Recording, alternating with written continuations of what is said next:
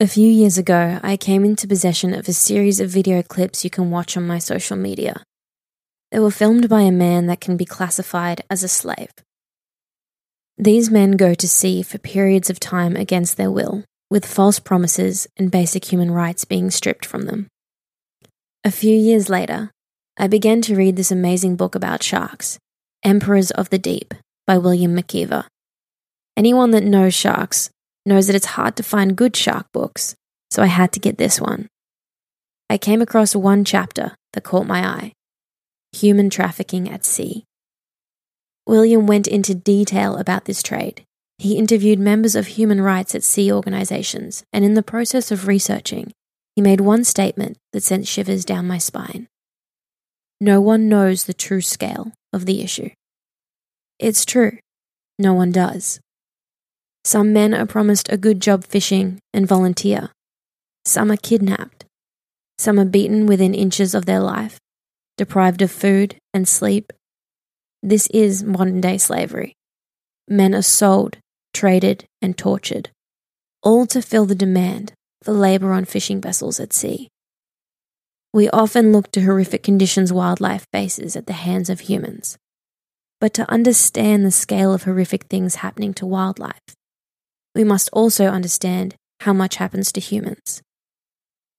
Without us knowing or acting, how can we protect other species if we can't even protect our own?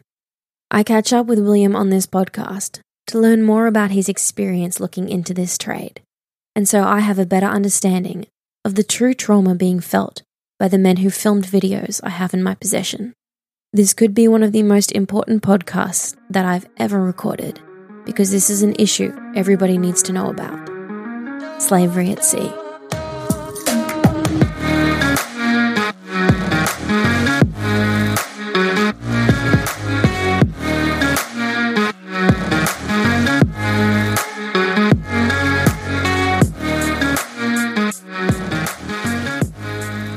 Okay, thank you so much for joining me on my podcast. Um, I know you through reading your book, and I need to explain that this is actually a really special thing because I don't read. I have the worst attention span ever, and I'll just go watch the movie. So the fact that I read your whole book is a testament to how amazing the book is. Well, thank you, Madison. That's that's wonderful to hear. And um, you know, it was a it was a labor of love. And you know, and like you, you know, our passion is sharks, and when you have that, uh, you know, it just flows naturally. So, uh, thank you for that comment. So, for anyone listening, it's called Emperors of the Deep, and it's so hard to find a good shark book. So, this is one I'd recommend that you go read because there was stuff in there that I learned. And, you know, I love these little moments where you talk about Peter Benchley as well and things that he said and did. That was really cool to read. I think um, I really love touching on his journey through writing Jaws and then becoming a shark advocate. I think that's one of the best examples in the shark world of conservation. Yeah, you know, and and even uh, Frank Mundus, who was the infamous character in in the book uh, Mike Benchley's Jaws, uh, he spent a, had a career, as you as you well know, where he was hunting sharks, and at the end of his life, he realized that he had made a huge mistake, and he also sought to undo what what he had done. So. I think people in the end begin to realize um, that just how valuable these animals are. Yeah, which is which is really amazing. Um, and hopefully, by the time it happens around the world, it's not going to be too late. So you've always had a passion for sharks, but what inspired you to write this book in particular? Yeah. Well, Madison, it, it goes back to when I uh, stumbled on a shark tournament out in Montauk, and uh, I live in New York City, and I go out to Eastern Long Island, enjoy the, the, the beaches. I love, always loved the ocean. As a child, always went to the the beach. I think my first time I was four years old. My father took me out uh, on his back, swam way out in the ocean, and uh, so I always loved the ocean. I and when I stumbled on the shark tournament, I just was shocked at how these sharks were piled up on the docks of the marina, and uh, some of them were hanging from yard arms, blood dripping down. Others were in the process of being dissected, and it was to me so disgusting, so horrifying that something was going on. These sharks hadn't done anything. They didn't deserve this kind of torture and and and murder. So right then and there, I just decided this has got to stop. And uh, so I, it's a mission of mine to to put an end to these shark tournaments, and it's a hard road. Now, we know throughout history that whenever we come across cruelty to animals, um, uh, hunting uh, for fun, that uh, it does take a long time to change perspectives. That was true with fox hunting; it took, took decades. So I'm I'm prepared for the long haul, and so as I was have been working on ending those shark tournaments, it led me down the road of learning about sharks. I talked to scientists, and I started to think, well, wait a minute, may, maybe these guys are right that uh, you know sharks are man eaters. We don't need them in the ocean. And when I did this research and kept learning, and I just was blown away at how valuable sharks are to the ocean, and that just kept me going. And so I ended up uh, writing the book um, over time, and uh, it, it, it, I just came away with this incredible respect uh, for sharks and, and what they do for us because they're keeping the ocean safe and healthy, and yeah. without the oceans, we're dead. So, uh, so all that came together in the book. You know, I uh, I did a little bit of work on the the same tournaments that you speak of. Um, and I went to one in New Jersey and, and tested some mercury from the sharks they were catching because they're always claiming that it's sustainable because they're eating them. And compared to the hundreds of dead sharks that I witnessed being finned in Indonesia, that was way more graphic and difficult to deal with going to a US shark fishing tournament because the people involved were a different breed of people. And it's not for survival, it's completely purely for fun you know, and half the competitors are drunk most of the time. It's probably one of the biggest disconnects to nature that I've ever witnessed. So it's I can see why that would have really kind of set you off on this journey. And I did I did another podcast with uh, Paul de Gelder a shark attack survivor from Australia, and he put it perfectly. He said shark fishing isn't a sport because in a sport you have two people competing against each other, but in this the sharks don't know what's happening. It's just a slaughter. And I thought that was such an excellent way to put it. And that is the reality of these competitions, isn't it? So it's uh it's at least it you you went on an amazing journey that's now helped sharks from witnessing that. Yeah, that that really did uh, touch a nerve in, inside of me in those tournaments. And and just a quick update in uh, New York State, there is a law uh, that uh, might be passing. It's uh, to ban wildlife uh, trophy hunting. Um, there's a lot of that that goes on in New York State. They kill coyotes, turkeys, you name it, and it's just brutal. And I called them up and I said, I want to add sharks to this list. Let me show you the travesty that, that takes place. And uh, you know, they they came back to me and they said, we know it goes on, but these people that are in the tournaments say, this is our culture. This is this is what we do. You can't come down and tell us uh, what to do. And uh, so the assembly person said, I'm sorry, we're not going to be able to, to add sharks. Now, believe me, I'm not stopping. I'm going to find somebody else in the New York legislature to get a bill out there that, that puts sharks in a, in a ban of wildlife hunting. But the this idea that people have is our culture is utter nonsense. Um, no one has complete freedom to do whatever they want. No one has complete free speech. You can't stand up in a movie theater and yell fire, you'd be arrested. And the same thing comes into the ocean. Um, you can't harm me by going into the ocean and and uh, massacring sharks. That's a that's a, a third party impact. So that you can't just say, well, it's my culture. So um, this is all going to come out over time. I'm convinced these tournaments will stop someday, and it's just raising people's consciousness, continuing to get the word out there and educating people. And particularly as as we get another generation coming on that has that consciousness, will realize that argument of it's my culture just doesn't work. And for anyone listening, we'll definitely be posting ways that you can help if there's a way that the public can help in the future to get sharks on that list because that sounds like something that really needs to happen for them. Yeah, it does. And uh, so I, you know, working uh, behind the scenes to find a, uh, as I said, a, a, person who can understand what's going on in the environment. You know, I think just there's so much we've learned about the oceans and the interconnection of life and the role that sharks play and how important they are that there are a lot of people that just are ignorant. And I'm not, I'm not denigrating them. I'm not saying they're stupid. I'm just saying they're ignorant. They don't understand these issues. And mm-hmm. so it does take time to educate people. And, and uh, you've been so fabulous in, in doing that and raising awareness. And my hat goes off to you. And, and I'm, you know, we're, we're in the same boat, no pun intended. Uh, mm-hmm. you know, to, to get out there and, and raise the awareness and, and the importance of, of sharks. Absolutely.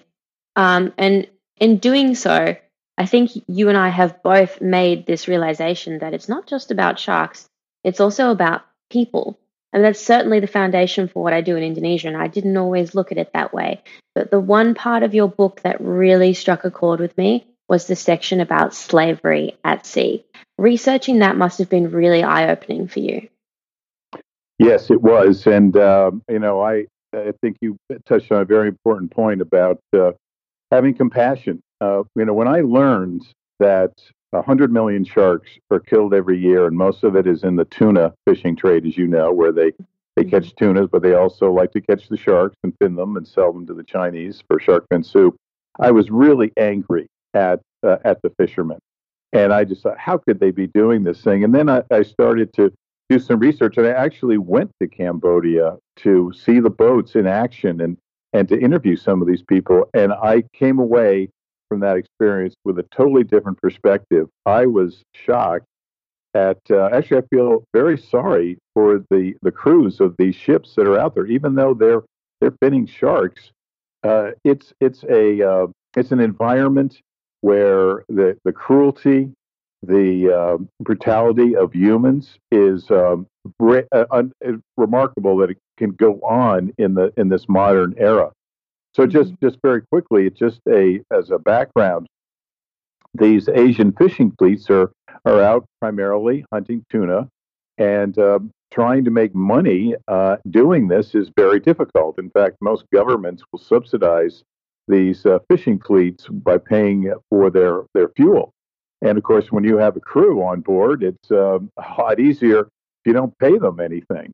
And uh, so these people uh, sometimes are tricked into working on these boats. a lot of times they're sometimes just um, shanghaied and, and put on these boats. And and they, they realize that uh, they give them a little something uh, for spending a couple of years at sea. And um, and that's the, the, the spending the sharks and being able to sell the fin. So it's all interconnected, of course. But the uh, but the shock that I had is that uh, these poor people from uh, Asian countries they they don't have good opportunities for jobs. They're desperate for work, and uh, and I think that that's again this whole interconnection between between people, sharks, governments, companies. That uh, we just need to also have compassion, just as much compassion for these fishermen who are held as slaves as we do for the sharks and the animals in the ocean. A hundred percent. And then when we talk about slavery, it's it's quite crazy because I've posted about this on Instagram before and people are so confused. But we're talking about legitimate slavery. You had a section in your book speaking about a man that was kidnapped at age 17 from a local shop, drugged, and when he woke up, he was on a boat at sea where he was repetitively beaten. And this is like full on legitimate kidnapping and slavery. And then while researching the book, you spoke to a former officer and lawyer in the British Royal Marine Commandos. And he said that there have been open cases in several countries and that it's significantly unreported on a global scale. So this is actually happening way more than we realize, and there's very little awareness around it, if I'm not mistaken. Yeah, that's right, Madison. And I think that's great that you're helping to raise awareness to this issue. You know, when I was in uh, in Cambodia, as I mentioned, I, I interviewed some of these men um, I, there was a nonprofit there. They want to remain anonymous for uh, for uh, obvious reasons, and so I, I met uh, probably about a dozen uh, of these men. They would show me um, scars on their bodies. Um, the captains uh, have absolute uh, control. They can do whatever they want to the crew. Um, there were some men who had been hit over the head. I, I could see the, the marks on their heads. The the poor uh, gentleman said that um, he had trouble walking around during the day because of the sunlight. He obviously had some damage to his, his brain. Another man had uh, a huge scar in his leg where he had been stabbed uh, by the captain. And I said, "Why did you do that?" He said, "I, you know, I wasn't working fast enough." My and goodness. I started to ask, but you know, the crew, what were the hours like? They they said when when the nets are set out there, or the long line is set out there, and they're pulling them in, they can sometimes be working uh, 24, 36 hours straight, no sleep. My And uh, what what happens is that the uh, the captains will go around and they'll give literally pills to the crew to keep them awake, the stimulants. And if believe me, if, if if you don't take it, you're you're risking your life. And so they they keep them uh, up for that 36 hours, uh, uh, unbelievable conditions. And of course, when you're exhausted, um, accidents can happen. I, I know one story where man was working on the long line machine. This is where they, they pull him the line. His hand got caught uh, in the machine. He lost uh, all of his fingers, and um, and then they they had no medical care on the boat, so he just had to had to suffer.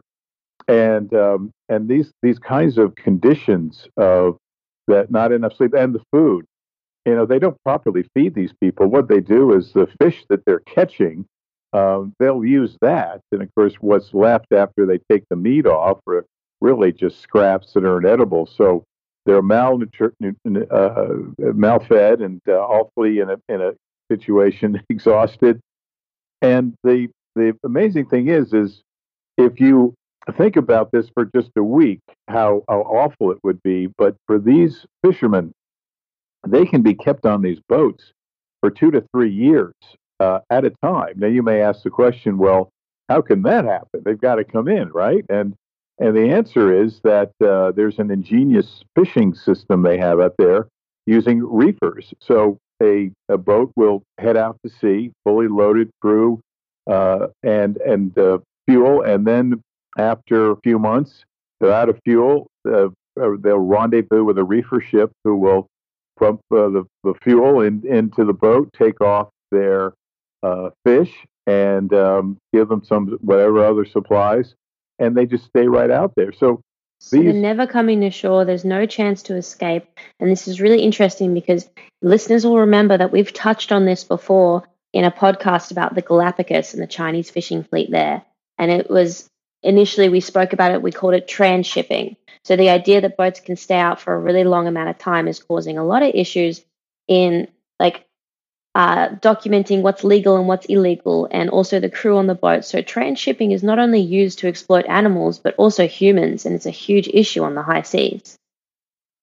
Yeah, that that's a great point, Madison, and uh, and it, it just allows uh, the over exploitation of of the ocean of, of tuna species. You can just keep these boats out, literally thousands of these boats, and you know the the Chinese have a have the biggest distant water fleet in the world by far. Uh, you know they say well they have five thousand vessels, and Greenpeace um, believes they have three times that, fifteen thousand vessels and uh, scouring the, the world's oceans um, and uh, exploiting. You can't take away resources from the ocean like this without having a major impact on the health of the ocean. Course. Now, you went to Cambodia to research this stuff, but what country do you think has the most kind of slave trade on these fishing boats going on? Is it more common in one place than another? I think, uh, Madison, that it is fairly common throughout uh, Southeast Asia. It Mm. involves the, the poor countries because, again, p- young men are, are desperate for work, and there will be brokers who will go around and say, I've got a job for you in, in fishing, or I've got a job for you in whatever it might be, say a hotel. So they're a promised porter. a good job, but they're not told that they're about to be at sea for months at a time, right? Absolutely, and and they'll actually have contracts signed with these individuals that will say, "Hey, I'm working for you," and and and uh, and when they get on these boats, realize they've been absolutely tricked, and they get off, try to get off the boats. Um, they are usually apprehended, and and the contract is shown as saying this this person is owes us actually money. Um, you know, they're they're they deduct from the you know money from the sale of the shark fins uh, for their stay, their food on the on the boat. So it, it all becomes a pernicious uh, system where these these poor men just cannot uh, you know escape uh, the system. So the men you interviewed, did they escape? Were they let go? How did they get away from that? Yeah, well, the um, for some men, they were after the two or three years, they were a, they were allowed to uh, to leave. Uh, I think that the, the uh, some men tried to escape. Um, the police will typically catch them, as I said, put them back on the boat, um, where that that can that in itself trying to escape can put their their life in danger, and uh, and if and even if they do escape, and they end up in another country. They don't have a passport. Uh, the government doesn't want that they're in, doesn't want them, um, but they're not quite sure how to how to handle them. So they kind of sit in this in this limbo. But I think the vast majority of them, after they've been used for several years, and it and it varies. Sometimes they're uh, they're stuck in that job for two to three years. Sometimes it's longer. I, I heard one, I didn't get it verified, but it was 19 years but I'm suspecting that most of them are several years, and at the end of it, they have nothing to show for it. Again, going back to that NGO that that was kind enough to introduce me some of these uh, individuals that you know when, when you're either it's two years or five years, you come back, you haven't made any money. It's demoralizing what you've gone through. You, you you've literally been in, in in one way raped of of your of your life of your of any self respect and to then try to make it back into society when you don't have any skills, you haven't built up any abilities, and start from scratch, and you're traumatized. This is PTSD writ large. Uh-huh. I can't imagine anything worse than, than than this. Going to war is is right equivalent to it. So they they have a long recovery time after they they come back. So so anyway, just to to sum up, the the experience of these men is is really a life changer, and and they need help when they come back, finding a job, getting their lives back, and and the years that are lost can never be given back to them. I mean, the things that you describe are in the book are, are so horrific. I mean, the conditions they work in, the machines everywhere running all the time in the middle of the night, they don't sleep. You said the boat deck travels up to 15 feet into the air in rough seas. The floor is slippery from all the fish parts and blood, so people get injuries. You even mentioned someone getting whipped by a stingray tail. Like, it's we're talking about giant commercial fishing vessels, and that's not a place that you want to be for a week, let alone months. And I personally have witnessed things happening in Indonesia that um, and Taiwan that relate to this. And I was given some footage by a man that I'm convinced was a slave on these boats of the conditions that they were working in. And I, like it's kind of crazy because my friend was actually the one that that got the footage and he was too scared to put it anywhere because it's so much mafia involved and police are corrupt and um, looking at the footage is insane. And there's one clip where he shows us that he just took it on his iPhone, you know, that um, a boat's on fire in the middle of the ocean.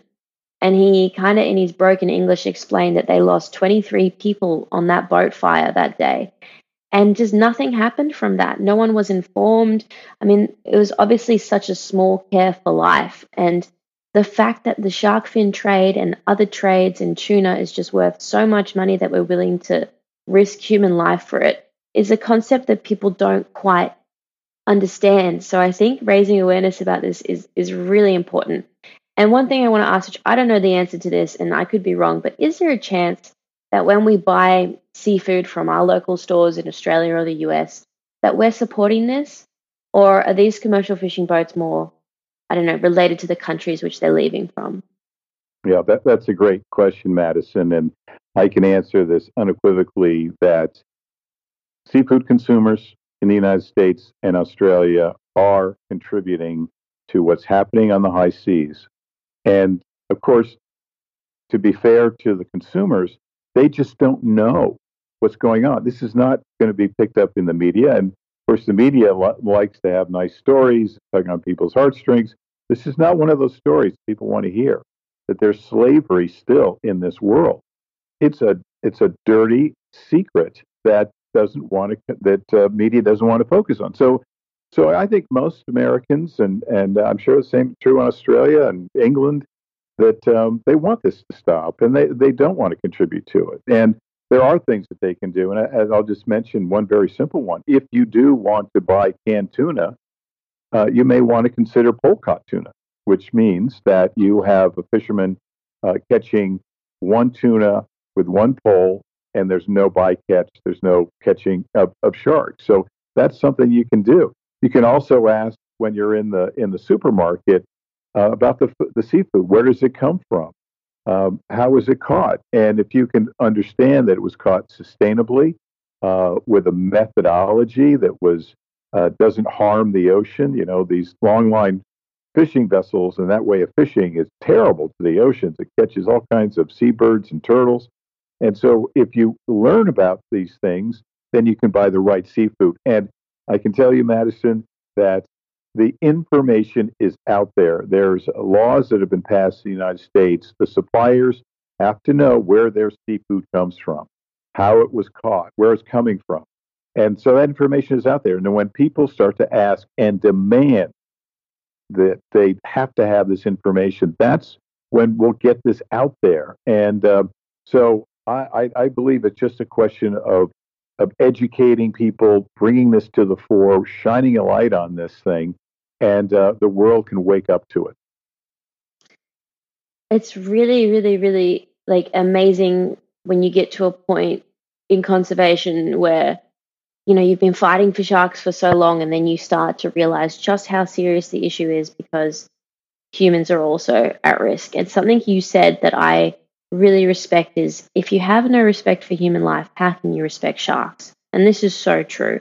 I mean we're, we're constantly fighting for animals but if we can't even get people to respect other people it's such a huge fight and now shark fins do play a role in this specifically don't they because men can use them to improve their income on these vessels?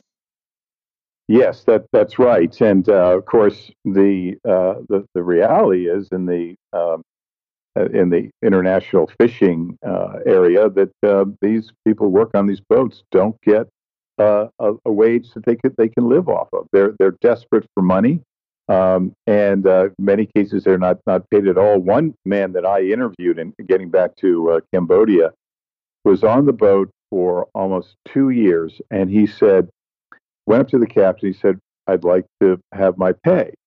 And uh, the captain told him flat out to his face, Well, we have to, to figure that out uh, for you. So they finally went back to uh, the dock. Uh, two plus years later, he's let go. He was never paid, never got anything. And and I, and I, you know, I could see the anger of, of, of this guy. And and um, he had, and then he told me another story, which was you think one that's not bad enough. He had uh, two sons. They and um, they ended up being on on fishing boats as well. And the one son, he's lost complete track. He's trying to reach out to him. It's been over a year, and uh, his son could very well have been killed either by an accident or or by the by the captain. You know, you, you talked Madison earlier about how you know, you've seen some horrific videos, and and uh, there was one that made it on on YouTube. Uh, it was someone's cell phone. Someone picked it up, just went through it. It was left behind by someone, and they were amazed that it was a video of fishermen, or assuming they were fishermen, floating at sea, and uh, they were being shot at. And, and and it was just too graphic. I mean, it, they, these people were, were shot. You saw the blood in the water. I'll just stop there. You get how horrific it was. So the um, the the treatment, the the murders, the the fact that they're not paid uh, makes these men absolutely desperate. So when there's a shark that's pulled up to the boat and they can hack off the fins and make money off of that out of sheer desperation, um, they're going to do it. And of course, you add to the fact that they really have no choice. If you you say no to the captain, uh, you can be shot on the spot that uh, it creates an environment where the sharks are caught up in this maelstrom of uh, of, of, human uh, maltreatment and uh, utter disrespect for human dignity and welfare. And it's something that a world at this stage where we're uh, trading things globally. We're all looking, I shouldn't say all, but many countries are thinking about democracy and fairness and equality and being woke, and all those things are, are fine. But, but we can't let other people be outside of the circle because we just don't want to think about it or we don't want to see it or no one's there to talk about it. We've got to pull back the curtain all aspects of society, even the poorest of the world, and to show their situation so that they can get the help they need. A hundred percent. And something I've learned through uh, my friendship and relationships with the fishermen in Indonesia is that the smaller fishing communities are essentially a massive target. They get offers all the time to do illegal things for the amount of money that you know is is pretty decent money to us, but to them it's like a lifetime of payment. And they get offers to traffic, and they get offers to to illegally fish things, and it happens so much. So it's it's quite easy to see how how simply someone can be kidnapped or be offered a good job and then end up in this situation and it's kind of crazy it's it's to think about and the fact that we have so little knowledge about it i mean i didn't even know about it until recently i think that's the biggest thing is that it does happen you know what what's out of sight is out of mind which is so true to things happening on the high seas and you know it's i fully respect the wanting to stay anonymous, but but how can the average person kind of help this situation? I would honestly encourage everyone to read your book, not only because it's such a brilliant insight into sharks, but you describe it so well in this chapter. But how can the average person help with these sorts of things other than refraining from buying commercially caught seafood? Yeah, I, I think that uh, what people can do is again think about the seafood that they're buying um, you know, if you if you buy if you're an American consumer, um, if you like seafood, you know, consider trout. Um, that's farm raised on land, which is a lot safer than farm raised in, in the ocean. So that's that's a good option. You can uh, think about wild caught uh, fish in, in areas that are governed under U.S. law. Now we we not perfect in this country, but we do a reasonably good job. And Places like uh, Alaska have rules and regulations, so wild caught uh, salmon uh, can be a very good option. It's not involving uh, slave labor. And uh, so that's number one. Number two is, I think, to get involved. And doesn't necessarily mean you've got to rush out and, and um, go to these countries, but if you join uh, the NGOs that are working on, on this issue, uh, Greenpeace, for example, has actually written reports about this. Uh, go to their website and and uh, search slavery at sea. It's pretty graphic what's there, and uh, join uh, an organization like that. And there are other companies that are or other NGOs that are working in this area as well. And when you join them and and contribute to them, uh, when they come out with petitions and you sign those, and when they can take a petition to a government and there are literally hundreds of thousands of signatures, that's when things get done. Because politicians have really a very important job. That's get reelected. And if you can help them keep their job, that's important. So when they realize that people are angry, they want to see change, and there are enough people doing it, that's when they're going to do something. So be involved politically.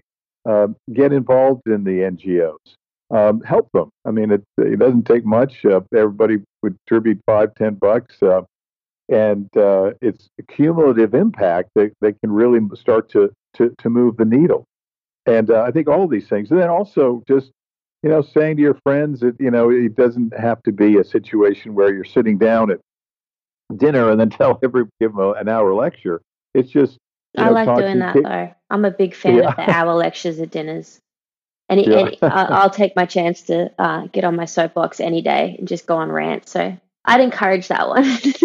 yeah, uh, and uh, and that's uh, that that's there's nothing wrong with that. So, uh, but I you know, but I think about you know just if conversations come up about, oh yeah, what do you like to eat? Oh, you know, someone might say, oh, I like seafood. Say, you know, oh yeah, you know, I I do pole-caught tuna because blah blah blah and you know and, and then go into you know an explanation someone and then you bring up slavery, and someone will say, "Well, I didn't know that," you know. So then they get that information, they tell somebody else, so it begins to to multiply it. So it's good to talk about it, and and uh, so those are things that, that you can do. That um, again, it's the numbers. We've got to build uh, the following, and that's why the work that you do, Madison, is so great because you've got the ability to draw people into this cause.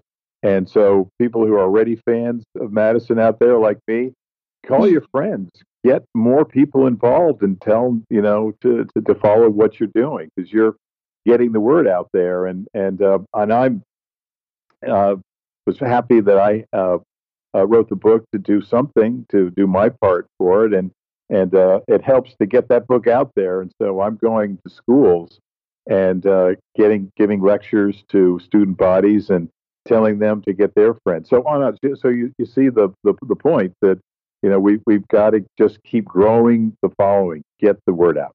Absolutely, and in addition to our consumption of seafood, I'd encourage people to look in all other directions of where that fish might end up. Because when I did a quick Google search of slavery at sea, one thing I, I read was that one of the companies that was found responsible for it is responsible for uh, selling seafood to a lot of the top USA brands of pet food, which is something that I uh, actually had a bit of involvement in when filming Sharkwater Extinction. We found Mako shark in pet food that we had bought in the USA. So it's not just the fish you consume, it's the products that sharks are in. And it's crazy if you think about this. We're sitting here talking about men being drugged, murdered, and kidnapped and used in slavery. And then we literally could be feeding the catch coming from boats all the way in Taiwan, Thailand, Cambodia, shipped to the US and put into pet food. The way that it works is so beyond comprehension. And the idea that we actually need to be so careful of what we consume is such an important one. And I can imagine for you going there and actually sitting down face to face with these men and being in Cambodia and being in that environment must have been such an emotional thing to do. Yeah, it, it really was, and I'll I'll never this will this is a lifetime uh, memory that I have, and and uh, I, I really my emotions went from anger to as I walked around the camp that they live in, and and uh, these are incredibly poor villages uh, that make in Cambodia. I think the average wage per day is something like two or three dollars.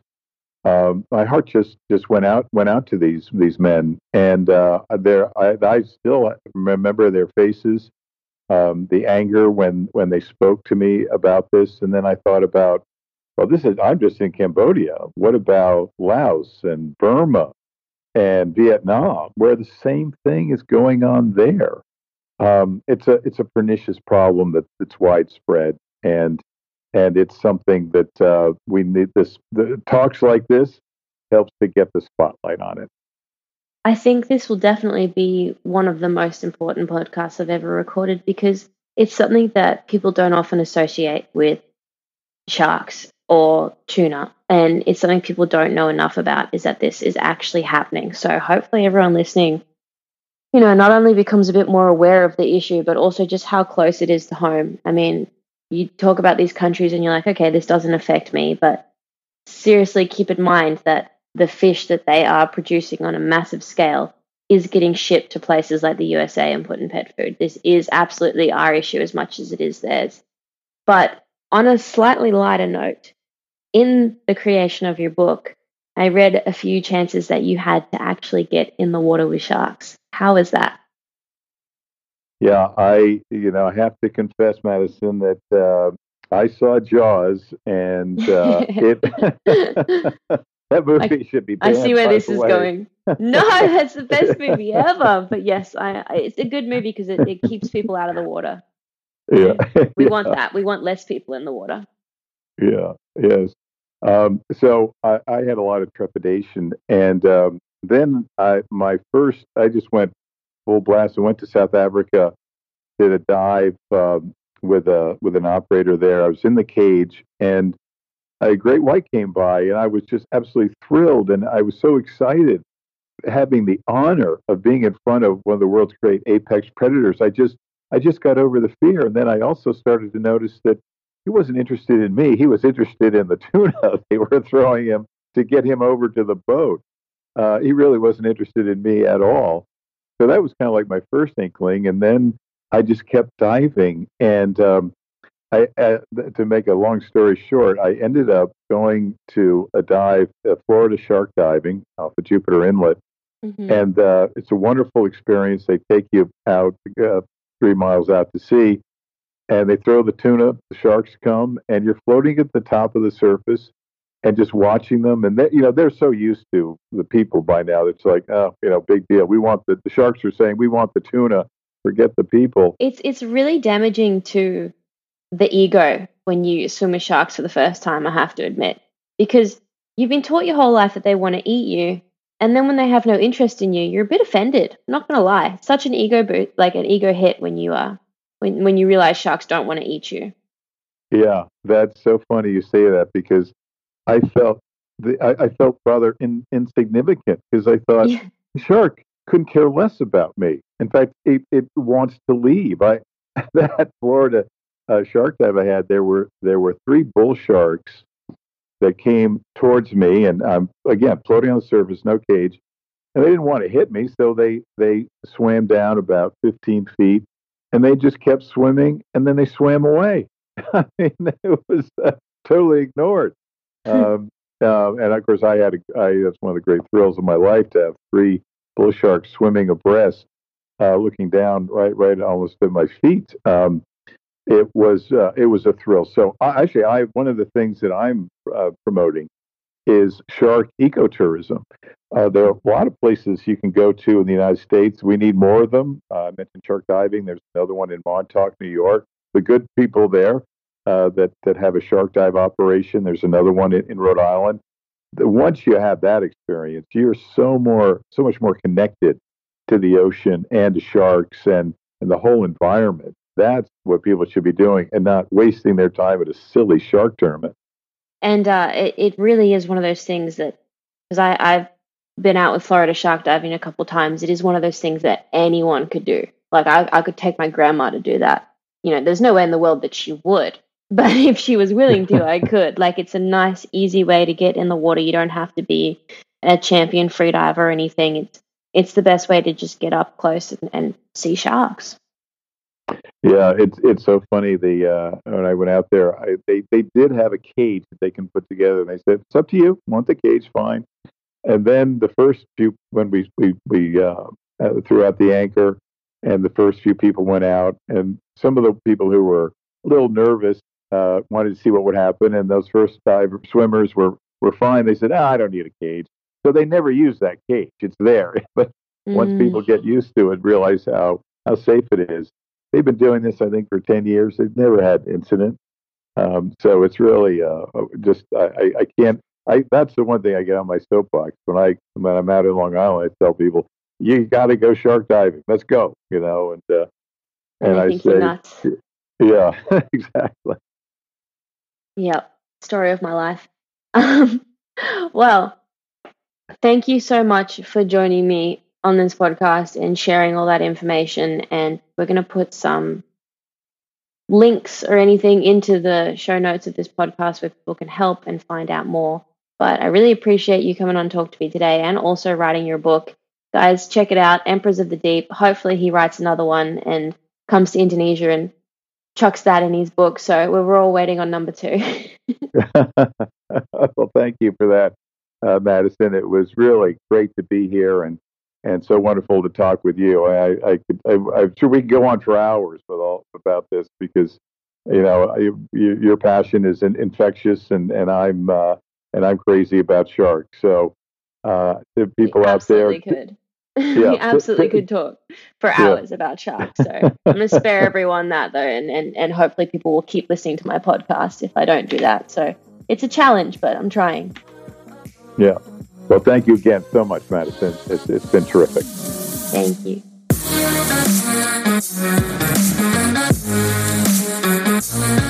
you.